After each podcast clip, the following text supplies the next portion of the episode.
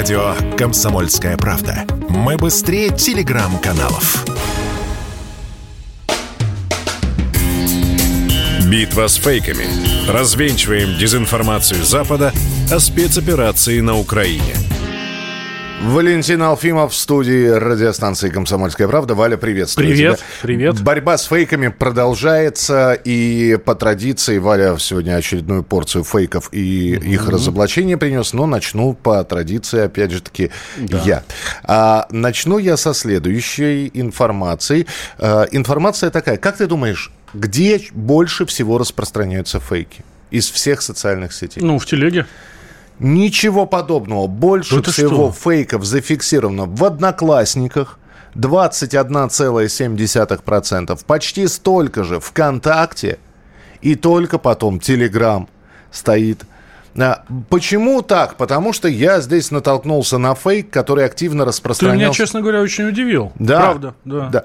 Активно распространял. Я здесь почему-то восстановил свой аккаунт в Одноклассниках. Ну и здесь посидел в Одноклассниках, посмотрел, вот о чем люди пишут.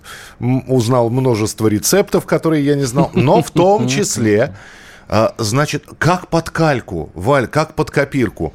Сообщение у разных людей. Я с десяток таких нашел, и вот хоть бы слово поменялось в этом сообщении. Сообщение следующее. Вы слышали, что недавно в Ростовской области военный, вернувшийся со спецоперации с легкой контузией, застрелил жену, тещу и маленького ребенка. А из нашего же города... Не изнасиловал ребенка? Нет, а из нашего же города тоже многие ребят сейчас там. Что будут, когда они вернутся? Угу.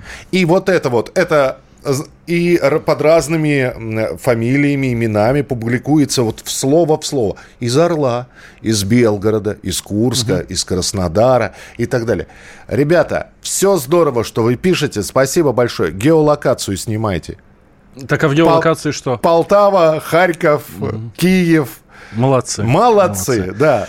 Фейк не прошел, сразу говорю. Снимайте геолокацию, если хотите, чтобы хотя бы минимально в это поверили. Это говорит в очередной раз о том, что нанимают армию ботов, да? вот, но эта армия ботов э, настолько непрофессиональная, да, что, ну, действительно, какие-то мелочи не может, э, не может сделать.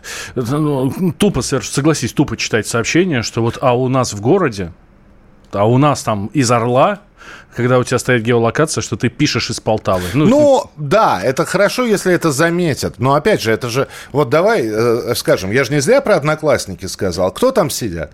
Там все-таки люди Самые сидят... впечатлительные, давай Во... так скажем. Люди в возрасте, скажем опять же таки так, впечатлительные и которые верят, ну раз написано. Ну, Раз конечно, на... люди же врать не будут, очевидно, совершенно. И, и я тебе еще э, скажу. Вот я тебе сначала сказал, что больше всего фейков в Телеграме. А потом, вот когда ты э, статистику рассказал мне, да, я понял, что на самом деле в Телеграме все очень легко проверить. Ну, потому что миллион каналов, ты просто по поиску можешь забить там, э, я не знаю, там, ну, там любую информацию, и тебе выдадут э, на нее там десяток, э, там 20, 30 каналов, которые об этом пишут. И там ты точно найдешь правду. Так что, да, наверное, Телеграм в этом плане, ну, получше. Вот. И, ну, конечно, целевая аудитория, понятно, в Телеграме и в Одноклассниках совершенно разная. Ты абсолютно прав. Здесь я, конечно, тебя прекрасно понимаю. Эм, э, что еще пишут? Это уже пишут Телеграм. Так. В Мариуполе э, не осталось врачей потому что из города уехали все местные врачи, вот, а Россия тоже вывезла своих специалистов, которые, собственно, которых туда завезла, ну, на какое-то время там, угу. на первое время.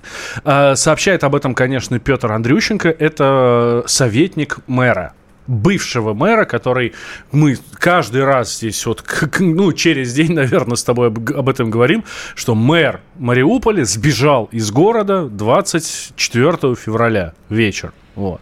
И вот его советник рассказывает нам, что происходит в Мариуполе.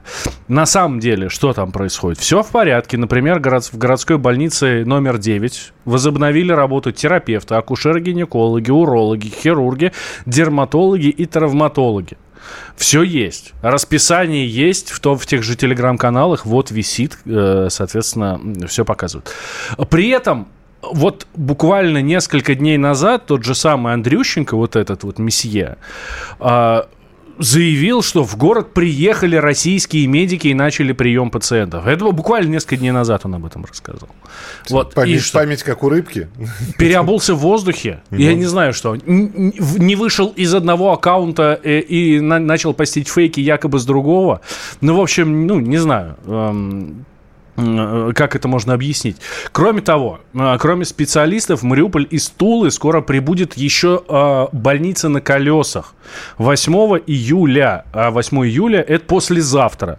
Приедет эта больница на колесах, там будут тоже специалисты, Э, разные совершенно. В общем, можно будет пройти обследование, подлечиться. Вот. Фу-фу, с этим все более-менее в порядке. А, еще один фейк, который очень сильно раскручивается политологами, диванными политологами, а, которые, проанализировав сообщение, значит, выдают это все. Ну что, Россия, что вы там, Китай за вас? К вам Си Цзиньпинь отказался приезжать.